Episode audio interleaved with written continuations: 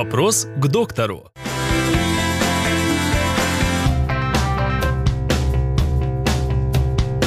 Как научить ребенка звукам «ж» и «ш»?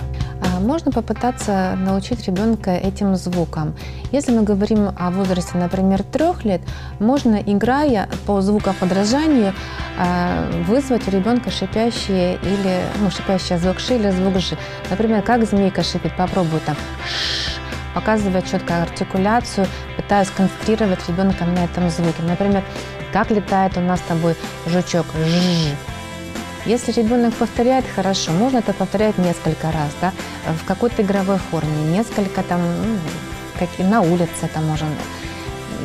Получается, да, не получается, идем дальше. Если мы, но не насилуем ребенка ни в каком случае. В три года мы не ставим звуки, мы не занимаемся постановкой, мы можем только играть по звукоподражанию. Если это уже после четырёх лет, можно попробовать в домашних условиях, почему нет.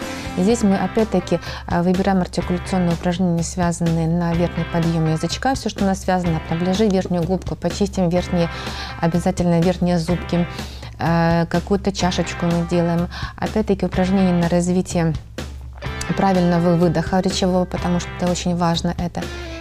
И попытаться поставить звук, потом изолированно, потом мы его, например, можем закрепить в слогах, в словах, в скороговорках тех же самых, в потом связанной речи. Но опять-таки консультация логопеда нужна в любом случае. Есть опасность того, что родители поставят неправильно, а потом неправильно закрепят. И потом, когда придет к логопеду, логопед, логопеду придется переучивать этого ребенка, что намного тяжелее и сложнее делать, чем если бы мы с нуля начали ставить звук.